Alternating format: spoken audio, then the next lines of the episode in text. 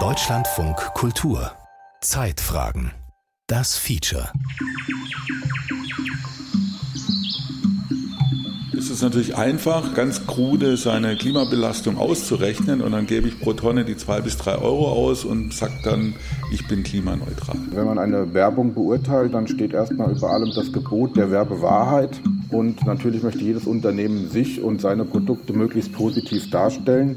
Auf der anderen Seite steht dann eben der Begriff der Irreführung aus dem Lauterkeitsrecht. Das muss man erstmal verstehen als Käufer, als Konsument, dass bei diesen Produkten die Umweltkosten in Form einer Kompensation, eines Beitrags inkludiert sind im Preis. Man sollte in jedem Fall darauf achten, dass diese Emissionsminderungen oder diese Kompensationsprojekte auch tatsächlich stattfinden und dass sie additiv sind, dass sie also add-on sind. Das muss immer eine zusätzliche Emissionsminderung stattfinden und das ist natürlich bei vielen dieser Projekte eben nur schwer nachweisbar. Aus Verbrauchersicht ist die Frage klimaneutrale Herstellung ja, nein vollkommen zweitrangig, denn Klimaneutralität in dem Falle ist ja keine Produkteigenschaft, sondern sie wird von dem Hersteller, von dem Händler als Zusatzeigenschaft quasi mit eingepreist. Klimaneutrale Produkte. Saubere Sache oder trickreiche Täuschung? Ein Feature von Christian Blees. Stell dir vor, du könntest mit kleinen Taten einen Unterschied für die Natur machen. Für reinere Luft, saubereres Wasser, gesündere Böden Stell dir vor, du könntest die Umwelt dabei unterstützen, wieder in ihr Gleichgewicht zu finden. Würdest du es tun?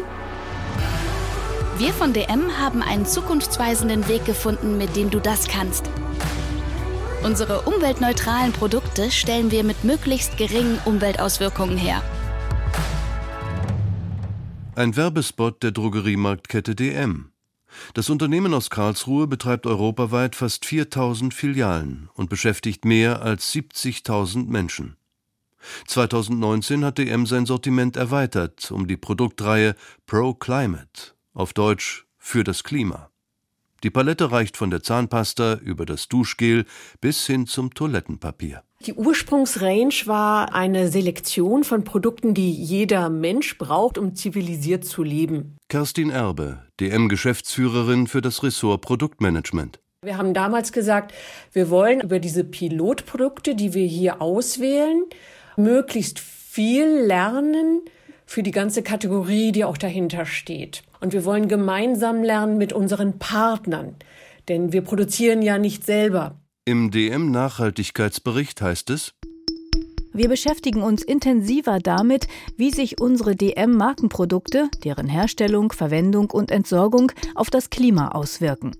So konnten wir beispielsweise durch die Reduktion und Umstellung unserer Produktverpackungen im Jahr 2020 insgesamt 5745 Tonnen CO2 einsparen. Mit unserer Initiative Klimabewusster Handeln möchten wir darauf hinweisen, dass mit dem Kauf umwelt- und klimaneutraler Produkte jeder einen kleinen Beitrag für mehr Klimaschutz leisten kann. Spätestens seit dem UN-Klimagipfel von Paris im Dezember 2015 ist der Begriff Klimaschutz in aller Munde. Damals haben 197 Staaten ein Abkommen unterzeichnet, das die Erderwärmung auf deutlich unter 2 Grad Celsius begrenzen soll, im Vergleich zum vorindustriellen Zeitalter. In der zweiten Hälfte dieses Jahrhunderts wird sogar eine Treibhausgasneutralität angestrebt. Gemeint ist damit ein Gleichgewicht zwischen verursachten Emissionen auf der einen sowie vermiedenen Emissionen auf der anderen Seite. Das bekannteste Treibhausgas heißt Kohlendioxid, kurz CO2. Wir haben quasi immer die bestverkäuflichen Artikel bei diesem Partner, jeweils zum Beispiel aus dem Bereich Shampoo, haben wir ausgewählt, haben es umweltbilanziert, haben so verstanden, wo sind denn die größten Emissionsbereiche? Ist das in der Rohstoffgewinnung? Ist das in der Produktion? Ist das in der Verwendung oder in der Entsorgung, also Verpackung? Und haben dann gesagt, was können wir denn am Produkt in der Erzeugung, in der Rohstoffgewinnung, wo auch immer die Hotspots waren, verändern, um den Fußabdruck zu reduzieren. Beim ökologischen Fußabdruck handelt es sich um einen Indikator für Nachhaltigkeit. Er beschreibt, wie viel Fläche ein Mensch benötigt, um seinen Bedarf an Ressourcen zu decken.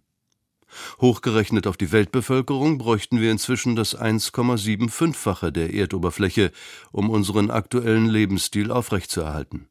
Anders ausgedrückt, die Menschheit lebt, ökologisch betrachtet, auf deutlich zu großem Fuß. Und wir gehen sogar noch einen Schritt weiter. Auf ehemaligen Industrieflächen in Deutschland schaffen wir neuen Raum für die Natur und kompensieren damit nicht nur den CO2-Ausstoß, sondern auch Auswirkungen auf Böden, Gewässer und Luft. Wir handeln nicht nur klimaneutral, sondern umweltneutral. Manchen Verbraucherschützern stößt sauer auf, dass die Drogeriemarktkette Teile ihres Sortiments umweltneutral nennt. Die Kritik, der Begriff gaukle Kundinnen und Kunden vor, die beworbenen Produkte hätten auf die Umwelt keinerlei negative Auswirkungen. Das ist eine Diskussion, die uns seit 2018-2019 begleitet. Wir sind damals gestartet und haben von klimaneutralisierten Produkten gesprochen, mussten aber feststellen, dass kein Mensch das verstanden hat. Alle haben dann nur noch von klimaneutral gesprochen. Die Politik, die Medien, alle Welt spricht von klimaneutral, von Klimaneutralität und jeder andere Begriff, den wir bisher gebracht haben, hat eher dort Irritationen hervorgerufen. Deswegen haben wir uns dann auch in Anlehnung an diese Begrifflichkeit Klimaneutralität, die ja sehr breit diskutiert wird, entschieden, das Wort umweltneutral zu nutzen für unseren halt umfassenderen Ansatz. Egal ob klimaneutral, umweltneutral oder zu 100% CO2-neutral hergestellt, immer mehr Unternehmen bewerben ihre Produkte oder Dienstleistungen mit Aussagen, die ein hohes Maß an ökologischer Verantwortung suggerieren.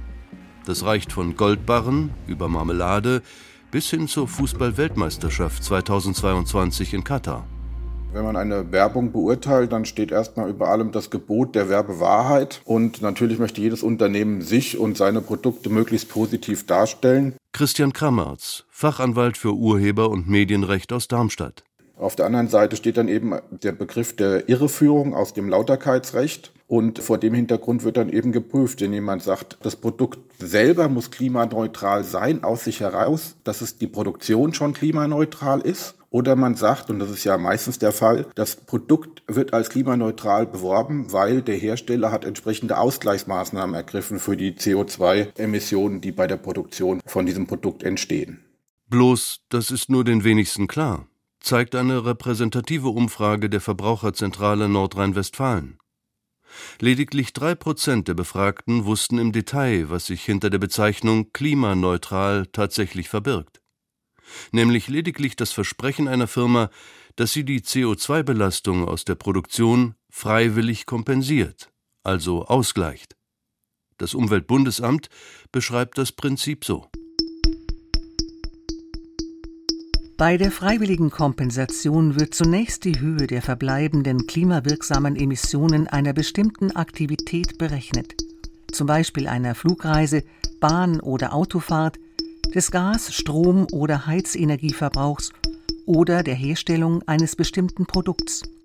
Die Kompensation erfolgt über Emissionsminderungsgutschriften, meist als Zertifikate bezeichnet, mit denen dieselbe Emissionsmenge in Klimaschutzprojekten ausgeglichen wird. Die Bedingungen für diese Ausgleichszahlungen sind aber nicht normiert oder vorgeschrieben. Es kann sowohl der ganze Lebensweg des Produktes oder aber nur der Herstellungsprozess im Unternehmen berücksichtigt worden sein. Ob ein konkretes Produkt das Klima tatsächlich vergleichsweise gering schädigt, lässt sich für Verbraucherinnen und Verbraucher auf Anhieb kaum erkennen. Denn die Werbung mit dem Begriff klimaneutral ist gesetzlich nicht eindeutig geregelt. Beispielsweise vor dem Landgericht Kiel ist dann im vergangenen Jahr ein Prozess anhängig gemacht worden, wo es eben um die Frage der Werbung mit dem Begriff klimaneutral ging im Hinblick auf Müllbeutel. Also da stand dann eben die Bezeichnung klimaneutral mit auf der Verpackung, sodass der Verbraucher sich das angucken konnte und dachte, das ist eben klimaneutral. Das Kieler Landgericht entschied in erster Instanz, es handle sich um unlautere Werbung. Ein Produkt, das als klimaneutral beworben werde, müsse auch tatsächlich klimaneutral hergestellt sein, also ohne jegliche CO2-Emissionen. Daraufhin ging der Hersteller des Müllbeutels in Berufung und bekam Recht. Das Oberlandesgericht Schleswig hat nämlich gesagt, es ist ausreichend, wenn entsprechende Ausgleichsmaßnahmen ergriffen worden sind, also eine CO2-Kompensation. Und zu dem Urteil ist das Oberlandesgericht Schleswig eben in diesem Fall gekommen, weil neben dem Begriff klimaneutral wohl das Siegel eines von diesen gängigen Unternehmen oder Vereinen für den CO2-Emissionsausgleich mit abgedruckt war. Und so kam das OLG Schleswig dazu der Entscheidung, dass die Verbraucher da eben nicht getäuscht werden, sondern dass das eine zulässige Werbemaßnahme ist. Für die Kundschaft ist es verwirrend. Die EU plant mittlerweile Werbung mit grünen Botschaften stärker zu reglementieren. Sie will zum Beispiel allgemeine Umweltversprechen verbieten, wenn sie sich nicht eindeutig nachweisen lassen. Darunter fallen pauschale Angaben wie klimaneutral oder umweltfreundlich. Laut einer Studie der EU-Kommission sind mehr als die Hälfte der Angaben über Klimafreundlichkeit von Waren vage, irreführend oder schlicht falsch. Die EU-Kommission will dieses Greenwashing unterbinden und arbeitet an entsprechenden Vorschlägen. Wenn die vorliegen, verhandelt das EU-Parlament darüber. Und dann müssen noch die einzelnen Mitgliedstaaten die Regeln in nationales Recht umsetzen. Das kann dauern. Nächste Station Hamburg Airport. Unsere Zugfahrt endet dort. Wir bitten alle Fahrgäste auszusteigen. Ihre S-Bahn Hamburg sagt Tschüss, bis zum nächsten Mal. Besuch auf Deutschlands dienstältestem internationalen Flughafen. Ausstieg links. 2022 hoben in Hamburg etwas mehr als 11 Millionen Fluggäste ab. Rund 15.000 Menschen arbeiten hier. Was wohl viele überraschen dürfte, auch die Flughafen Hamburg GmbH wirbt für sich mit dem Begriff der Klimaneutralität. In einer Pressemitteilung des Unternehmens heißt es, Hamburg Airport ist der erste große Verkehrsflughafen in Deutschland, der CO2-neutral wirtschaftet. Damit erfüllt Hamburg Airport die strengen Anforderungen des Europäischen Flughafenverbands für das Zertifikat der CO2-Neutralität. Wir schauen hier in erster Linie auf den Flughafenbetrieb, also das, was wir als Flughafenbetreiber selber an Emissionen produzieren. Johannes Scharnberg, Leiter des Zentralbereichs Kommunikation, Politik und Umwelt der Flughafen Hamburg GmbH. Das heißt, durch unsere Fahrzeuge, durch die Gebäude, das, was in den Gebäuden passiert, das betrachten wir in erster Linie. Und hier spare der Flughafen gigantische Mengen an CO2 ein. Nach Angaben der Betreiber seit 2009 fast 80 Prozent. Statt 40.000 Tonnen entstehen heute nur noch knapp 9.000 Tonnen Kohlendioxid. Erreicht hat das der Flughafen vor allem mit Technik. Die Gebäude werden umweltverträglicher klimatisiert, mit einem sogenannten Thermolabyrinth, das die Effekte der Erdwärme nutzt. Das, was an Treibhausgasemissionen verbleibt, wird von der Flughafen GmbH durch Zertifikate ausgeglichen.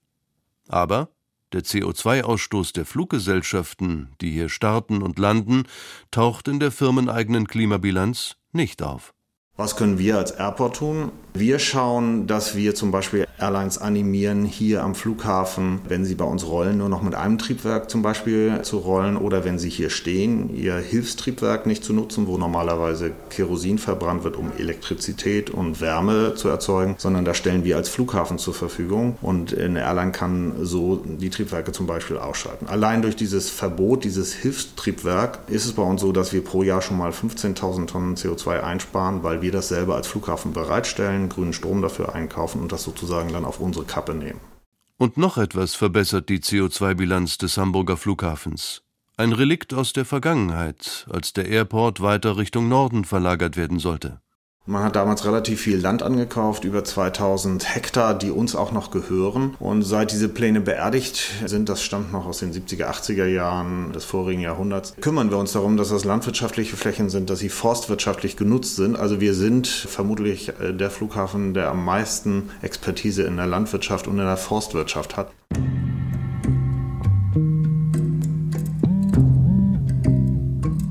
Rund eine Million Bäume hat der Flughafen in den vergangenen 20 Jahren pflanzen lassen. Der Flughafenwald bindet jedes Jahr etwa 3000 Tonnen Kohlendioxid.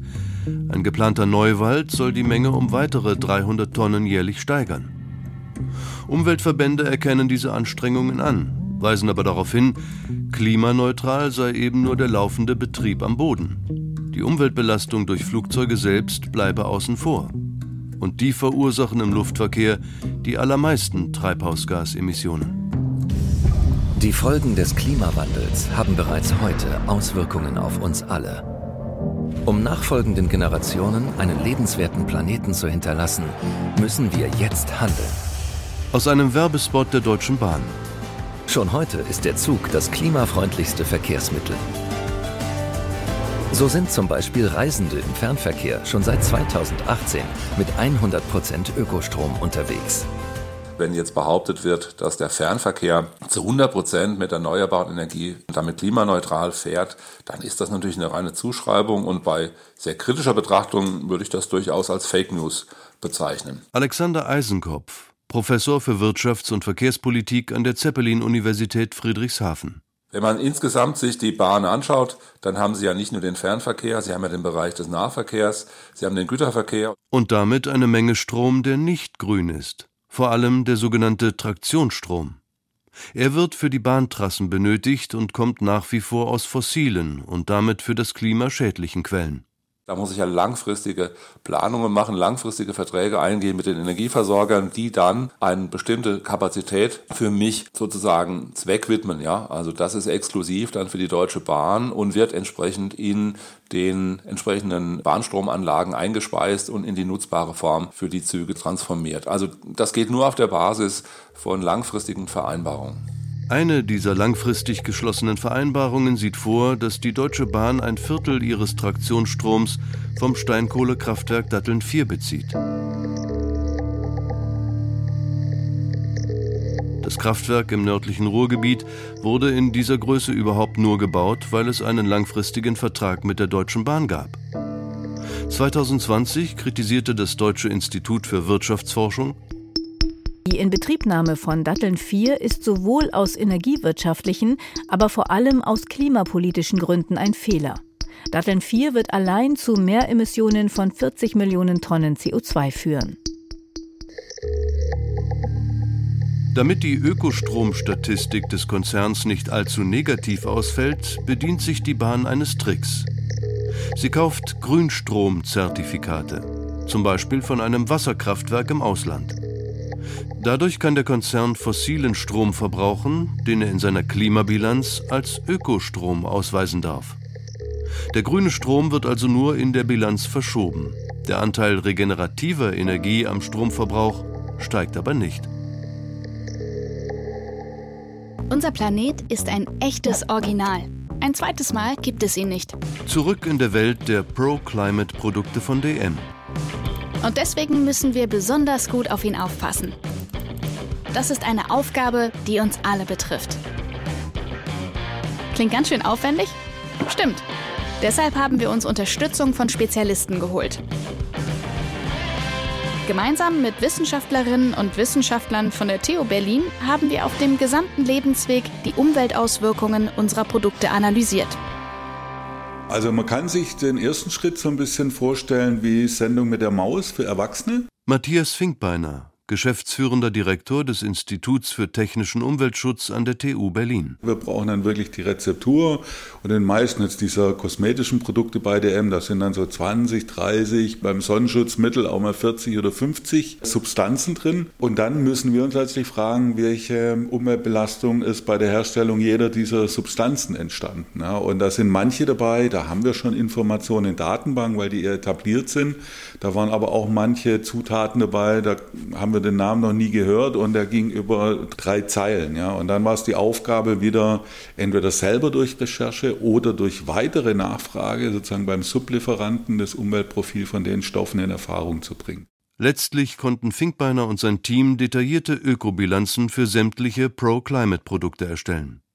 Anschließend wurden dann gemeinsam mit den jeweiligen Herstellern die anfallenden CO2-Emissionen so weit wie möglich reduziert denn Emissionen lediglich zu kompensieren, also durch den Kauf von Zertifikaten auszugleichen, sieht der Umwelttechniker kritisch. Die meisten dieser Kompensationsprojekte sind gar keine Projekte, die in der Realität CO2 aus der Atmosphäre rausholen, sondern das nur auf dem Papier darstellen als eine Einsparung gegen Referenzszenario. Ja, also zukünftige CO2-Emissionen reduzieren, indem man sagt, wir bauen jetzt in irgendeinem Entwicklungsland eine erneuerbare Energieanlage und wenn die diese Anlage nicht hätten, hätten sie ein Kohlekraftwerk gebaut. Und dann rechnet man dieses eingesparte Kohlekraftwerk dagegen. Dies erneuerbare Energieanlage ist natürlich sinnvoll, aber sie holt kein CO2 aus der Atmosphäre raus. Ja, und wir sagen halt aus wissenschaftlicher Sicht, dass Kompensation real CO2 aus der Atmosphäre rausholen muss.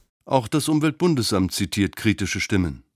Kompensationsmöglichkeiten könnten dazu verleiten, sich nicht mehr um eine klimaschonende Lebensweise zu bemühen. Denn man könne sich vermeintlich mit relativ geringem Aufwand ein reines Gewissen erkaufen und würde eine langfristig notwendige Änderung des Konsumverhaltens eher noch verzögern.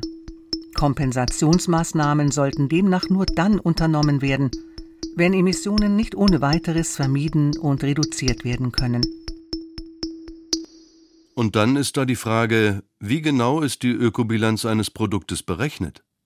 Oft kommt die Bilanz von Anbietern, die gleichzeitig Zertifikate für Klimaneutralität verkaufen.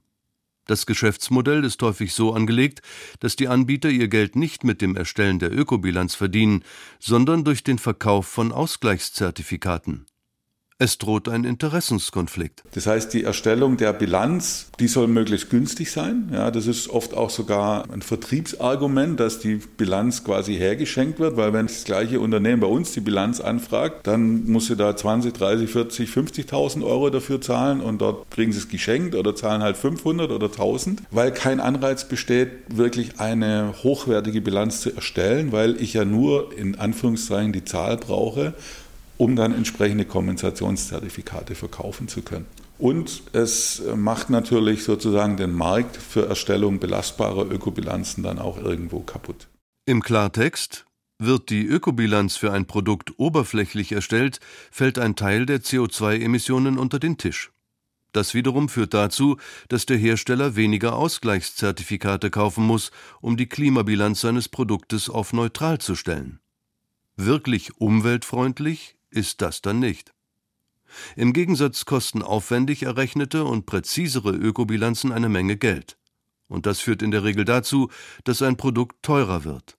Das bestätigt auch Kerstin Erbe von DM. Das muss man erstmal verstehen als Käufer, als Konsument, dass bei diesen Produkten die Umweltkosten in Form einer Kompensation, eines Beitrags inkludiert sind im Preis. Die Kosten variieren sehr, sehr stark von Produkt zu Produkt. Bei vielen unserer gerade kosmetischen Produkte waren das Aufschläge im Cent-Bereich. 5, 6, 7 Cent. Also ein Shampoo war so um die 7 Cent. Andere Produkte, die größer volumiger waren, also größere Volumen hatten, wie zum Beispiel das Waschmittel, aber auch Produkte wie das Toilettenpapier hatten deutlich höhere Aufschläge. In manchen Fällen hat der höhere Preis dazu geführt, dass die Kundschaft nicht zugegriffen hat. Das Pro-Climate-Produkt verschwand dann nach einer gewissen Zeit wieder aus dem Regal. Wir listen Produkte zu oder listen sie aus, je nachdem, wie sie von Kunden nachgefragt werden. Weil wir als Haltung haben, wir wollen Alternativen bieten, wir wollen bessere Alternativen aufzeigen, ja, wir wollen hier auch informieren, aber wir wollen nicht dogmatisch unterwegs sein. Das heißt, wir wollen nicht Kunden vorschreiben, was sie zu konsumieren haben. Deswegen ist die Entscheidung, ob ein Produkt gelistet wird oder ausgelistet wird, ehrlich gesagt in Händen der Kunden. Rechentricks, ungenaue Ökobilanzen und fragwürdige Werbeaussagen. Wo klimaneutral draufsteht, muss also nicht tatsächlich klimaneutral drin sein. Wie soll man da als umweltbewusste Verbraucherin oder nachhaltig denkender Verbraucher überhaupt den Durchblick behalten? Das Umweltbundesamt hält auf diese Frage eine überraschende Antwort parat. Wenn Sie ein umweltfreundliches Produkt kaufen wollen, dann muss man ganz klar sagen, aus Verbrauchersicht ist die Frage klimaneutrale Herstellung ja, nein vollkommen zweitrangig. Denn Klimaneutralität in dem Falle ist ja keine Produkteigenschaft, sondern sie wird von dem Hersteller, von dem Händler als Zusatzeigenschaft quasi mit eingepreist. Michael Billharz, wissenschaftlicher Angestellter beim Umweltbundesamt. Aber wenn Sie Papier kaufen, dann müssen Sie auf den blauen Engel gucken, dass das Recyclingpapier ist. Wenn Sie energieverbrauchende Geräte kaufen, dann sollten Sie auf ein Energieeffizienzlabel schauen und gucken, ob das Gerät möglichst wenig Strom verbraucht. Bei anderen Produkten genauso. Also in erster Linie aus Verbrauchersicht geht es darum, die Produkteigenschaften zu betrachten. Und nur in dem Falle, dass Sie sagen, das sind mehrere Produkte, die eigentlich alle jetzt beispielsweise einen blauen Engel tragen, dann wird es so ein Zusatzkriterium wie die Emissionen dieses Produktes wurden neutralisiert, wäre sozusagen noch ein Kaufkriterium. Klimaneutralität als Nebenaspekt an der Kasse? Der Experte des Umweltbundesamtes hat beim Klimaschutz das große Ganze im Blick. Und Michael Billhardt sagt, aus Umweltgründen sind andere Dinge viel wichtiger.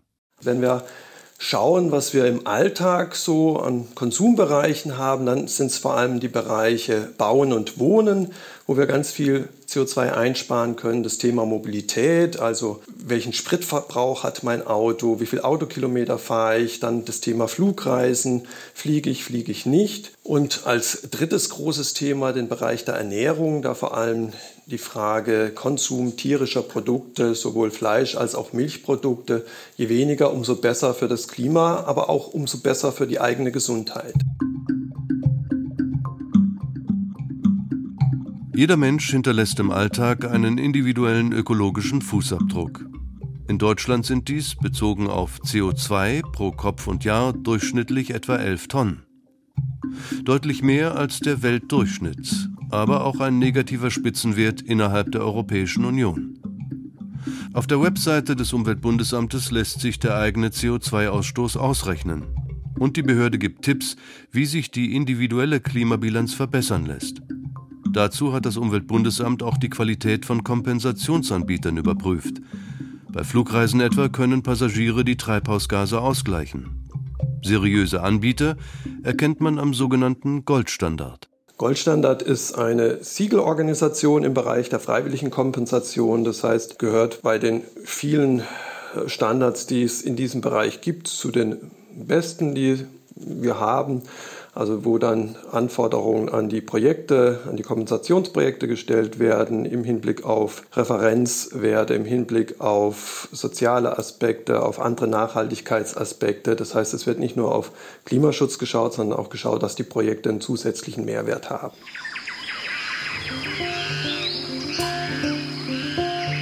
Und was bleibt von der breiten Palette vermeintlich klimaneutraler Produkte und Dienstleistungen?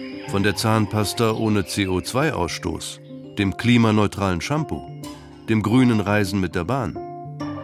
Der Experte des Umweltbundesamtes hatte einen vermutlich eher frommen Wunsch. Das Unternehmen das machen, ist gut. Dass sie es fürs Marketing groß rausmachen, ist nicht gut, weil es ist eine Zusatzeigenschaft, es ist keine zentrale Produkteigenschaft und deswegen wäre die Empfehlung für alle Unternehmen, das wirklich nur dezent irgendwo zu notieren, gerne, aber eben nicht das groß rausstellen zu wollen als große Produkteigenschaft, als marketingrelevante Botschaft.